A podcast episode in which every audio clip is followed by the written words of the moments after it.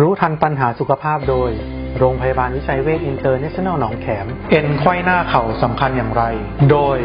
ผู้ช่วยศาสตราจารย์ดอกเตอร์นายแพทย์บวรรัตน์วณดุรงวัน แพทย์ผู้เชี่ยวชาญประจำศูนย์กระดูกและข้อออโดยปกติเนี่ยเอ็นไขว้หน้าเข่าเนี่ยจะอยู่เป็นเส้นเอ็นนะครับที่อยู่ภายในข้อเข่า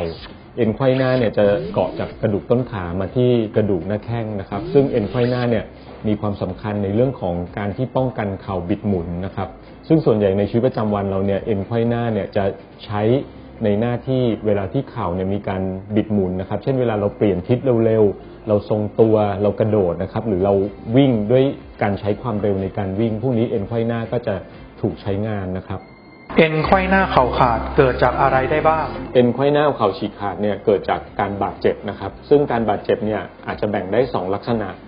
ลักษณะแรกก็คือการบาดเจ็บที่เกิดจากแรงมากระทำจากภายนอกนะครับ เช่น เกิดจากอุบัติเหตุนะครับ มีการแรงกระแทกจากภายนอก มีคนมากระแทกนะครับ หรืออุบัติเหตุอย่างรุนแรง เช่น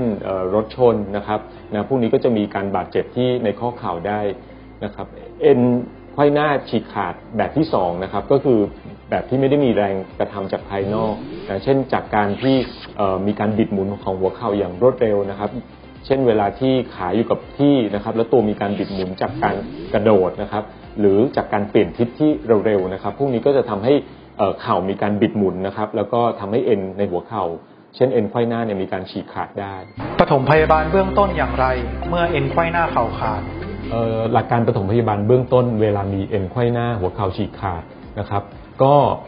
เนื่องจากการมีเอ็นไขว้หน้าฉีกขาดเนี่ยจะมีการบวมในข้อเข่า การปฐมพยาบาลเบื้องต้นก็คือการลดการบวมที่เกิดขึ้นนะครับ อาจจะเป็นการประคบเย็นนะครับทำให้เข่าเนี่ยมันอยู่กับที่นิ่งๆนะครับ อาจจะเป็นการ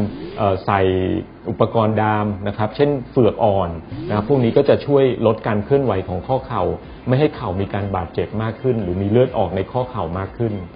นอกจากนั้นเนี่ยอาจจะเป็นการลดอาการปวดนะครับเช่นการให้ยาลดอาการอักเสบพวกนี้ก็จะช่วยให้เข่าเนี่ยเอ่อลดการอักเสบยุบบวมลงเร็วขึ้น คิดถึงคลินิกสูงกระดูกและข้อ คิดถึงวิชัยเวชหนองแขม โทร 02 441 6999